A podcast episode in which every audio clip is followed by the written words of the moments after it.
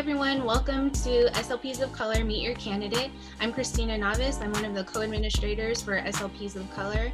We're an inclusive community for students, speech language pathologists, and audiologists of color. And we have Dr. Deborah Swain, who is candidate for governance and public policy, uh, vice presidency position with ASHA and we're going to ask her some questions today and um, get to learn a little bit about why she wants to be our vice president.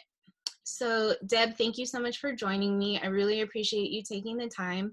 I also want to say too that uh, Dr. Ross Swain and I knew each other when I went to San Francisco State, um, but I have not decided who I'm voting for yet, so there's no bias as much as I can.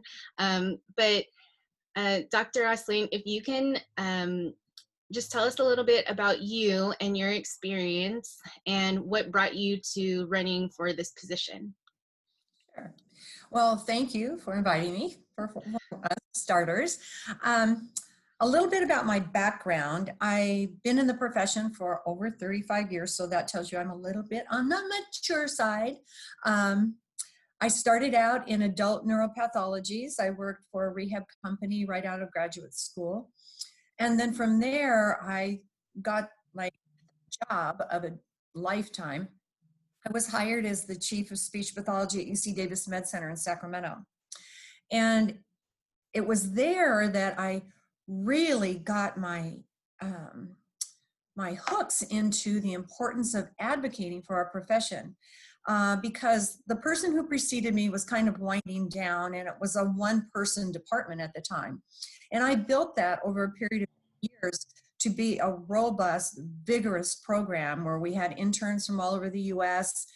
But what I did was I realized that nursing knew nothing about us, neurosurgery knew nothing about us, neurology and rehab medicine. And those were the people, ENT, and those are the people that we worked with. Mm-hmm. So I made it my business to go and introduce myself to all of the chiefs of those departments. I asked if we could participate in rounds and if we could participate and give presentations at their grand rounds. So I was there for eight years and then I moved to Sonoma County and I have been in private practice since all that time. So my background is pretty diverse. I got into interprofessional practice and interprofessional education before it was even called that. Um, so it was really quite fun. Um, and so that's my clinical experience. I, I have done pediatric, we do a lot of pediatrics right now. Um, so I've done it from little little ones all the way to older folks. Um, with CASHA, I've been involved with CASHA. I'm uh, a past president of CASHA. I volunteered in CASHA for many, many years. I did a lot of work with, with students and volunteers and built a lot of really essential programs that are still viable in, in CASHA today. With ASHA, I've been involved for many, many years. I'm the current chair of the Governmental Affairs and Public Policy uh, Committee. Mm-hmm. Um, our charge is to write the public policy agenda for ASHA but I have um, I worked on that committee. I'm on a um, the Perspectives Editorial Review Board. I have worked on the foundation where I review scholarships. I served on legislative council on the executive um, committee. So I've done quite a bit of things. I've worked on um, the uh, topic review committees for various topics for the ASHA convention. So I now I am find myself um, being nominated for Vice President of Governmental Affairs and Public Policy. I've recently been involved with the National Academies of Practice, uh, NAP, which advises Congress on legislation about IPP and IPE, and I am the co-chair of the um, policy committee on that in that association, and recently was um, admitted as distinguished scholar and fellow of NAP. So I have quite a varied background and it's been, and then there is one piece, I've done a lot of publishing, I've written a lot of tests um, and contributed that to the professions. Great, thank you. For For some of our followers who might not know, what is IPP and IPE? Interprofessional practice and interprofessional education. Mm-hmm. And why do you think it's so important for speech language pathologists to be involved in the interpractice um, conversations? Well, we none of us can work in silos anymore. And when we're treating a client or a patient, we're we're really treating the whole family. And it's essential that I know what's going on, say, with social service or what's going on with nutrition or what the OTs have to say or what the psychologists have to say and the PTs. We have to form a plan that is cohesive and it's collaborative. We we cannot function in silos any longer. Mm-hmm. What I learned from others, it makes me a better clinician and it makes me a better resource when I'm collaborating with others and vice versa. Mm-hmm. So I guess that brings me to my questions about why you're running for Vice President of Government Relations and Public Policy. So I know that recently um, the policy on how speech language pathologists can bill um, was changed. And I'm wondering if you have any um, any comments on the new system for um, Medicare. Well, we ASHA has been working on on that piece for many, many, many, many years. And so we're going to have to continue to work on that because things are changing, especially given our current situation in the telepractice. We have, and legislation, as you know, it moves very slowly. It involves many people, not just ash it involves you and me and all the members to have a voice to make our our issues known and how important it is because we are an important we're an important profession. And as we were talking about it is a human right and we have to be able to bill for services. We can't have a limit on it communication is not 18 sessions and you're done communication is a huge piece and depending upon the etiology and what we're working with it involves a lot of education, meeting with your your legislators, talking to them frequently. Um, it brings us to the point that many people still don't know what we do. Mm-hmm. And I felt that way when I started in the profession. I was so excited because I thought it'll be so different. I'm gonna I'm gonna go out and I'm gonna tell them what we do because they just didn't know. And unfortunately, a lot of people still have no idea about the scope of our practice the depth and the breadth of it mm-hmm. quite amazing so those are the, the decision makers are the ones that we have to continually remind everybody knows what hearing loss is because a lot of the decision makers wear amplification they know but when you ta- start talking about communication disorders and swallowing disorders and voice disorders they have no idea. So we have a lot of work still to do on that front. And I feel that that's very important work that we all need to be responsible for. We are stewards of communication, and it's up to each of us to contribute to that fund of information so that the decision makers make good, informed decisions about how funding is going to be allocated. Yes, I I agree. In the school system, for example, um, we were just talking about Medi-Cal billing, which allows us to get reimbursed for services and for evaluation. And with the way of the world right now and our shelter in place because of COVID-19, some of the services that we're providing are not being reimbursed. And um, that is definitely impacted by legislation and public policy. So thank you. Um, let me ask you some questions about your role as a leader. So, what experience do you have in engaging colleagues and students, and how will you carry that in serving you in the national capacity as Vice President of Government Relations and Public Policy? Well, my leadership style, I'd, I'd say there are two things about that. I, I'm a visionary leader, but I'm an empowering person. I want I want to empower others to know that they have a voice and they can be part of a collective good. Um, historically, when I was president, I would say, okay, let's let's do this. Let's figure out how, how to get this done. So we started um, a leadership academy in California so that we could mentor leaders. We started um, I had appointed one of the board members to serve as the NSSLHA coordinator in California. So we got more NSSLHA members involved and engaged. We started a public relations and marketing committee.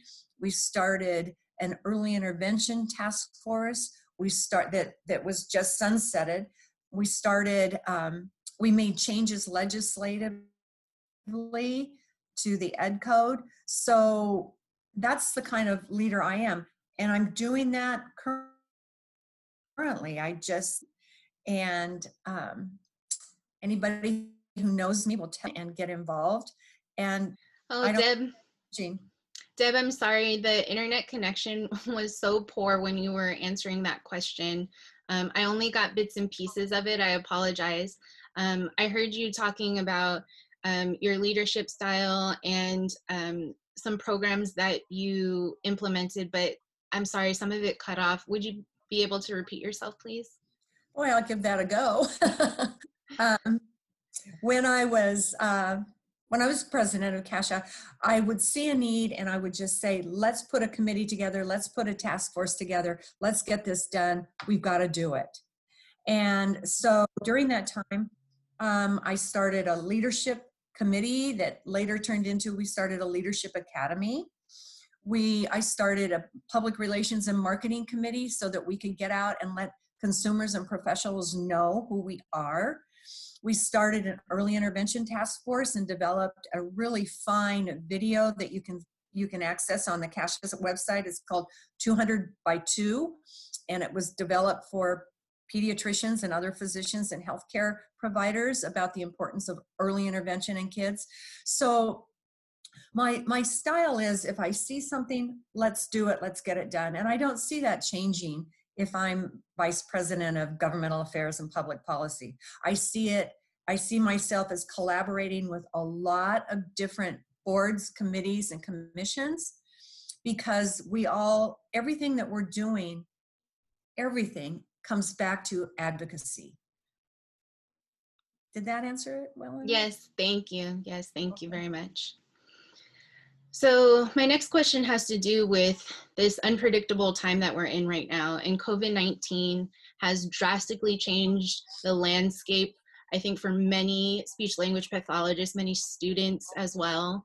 And I want to know how can you in your role and as a representative of our organization provide meaningful support to members as we navigate the unknowns of this pandemic well one of the biggest things i think is that we all have to really be flexible none of us knew that say on march 17th that was we were next day going to be providing services through telepractice so that's where we are right now and we all have to be nimble and flexible and what's the new word? We have to be able to pivot and make changes instantly.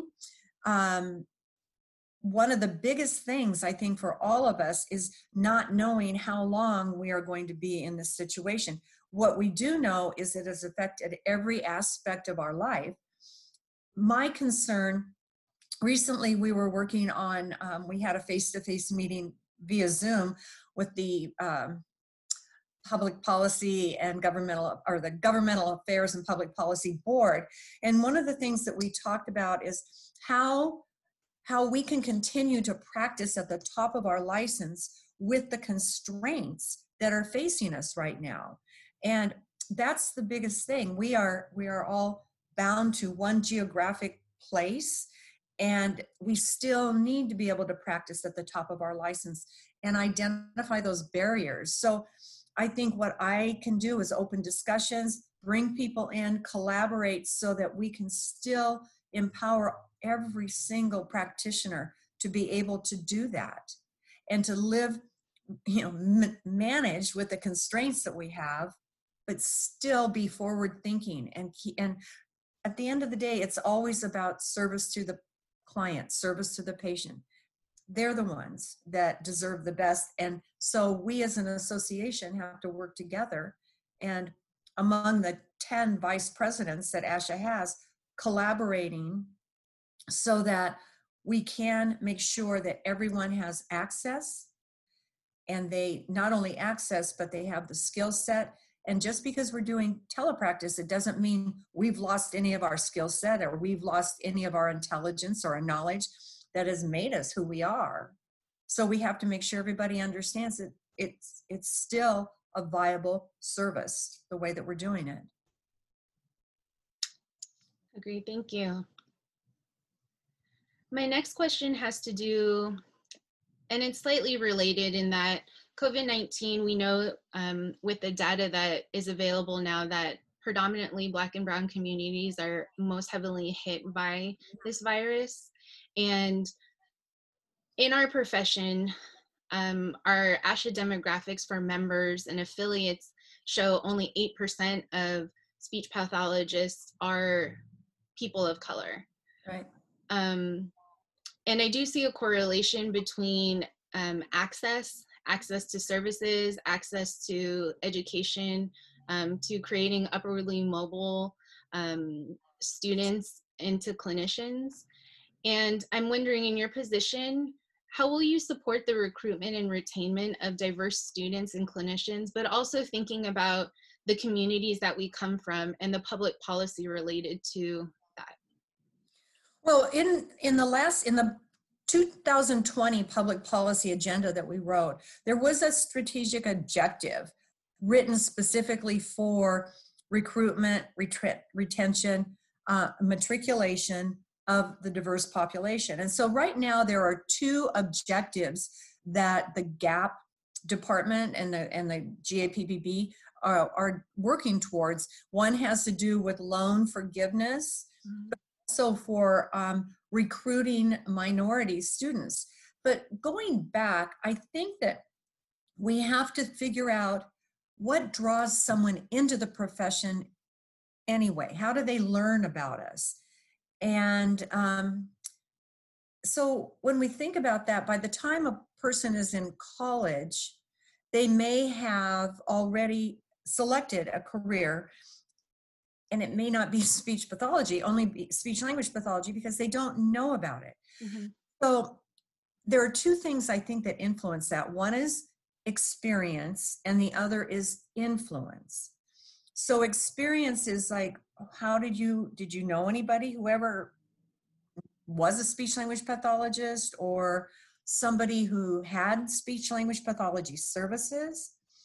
And then influence a lot of families influence their children's decision making about what they're going to do for a career. So when we look at the top three professions well even the top five professions for women the top number one is teaching right now this is currently um, that are viable good or the up and coming professions i should say. One is teaching dental hygiene nursing, speech pathology. And everybody has had a teacher, everybody has been to the dentist, everybody has had a nurse in their life, but then the speech pathologist, who is that and what is it? So, and that was like kind of a long shaggy dog answer to get, to get, get to your question, but where I think we would be best putting together some sort of a campaign or uh, strategy is to get to guidance counselors. Like in high school don't wait for career fairs because a lot of people don't attend those.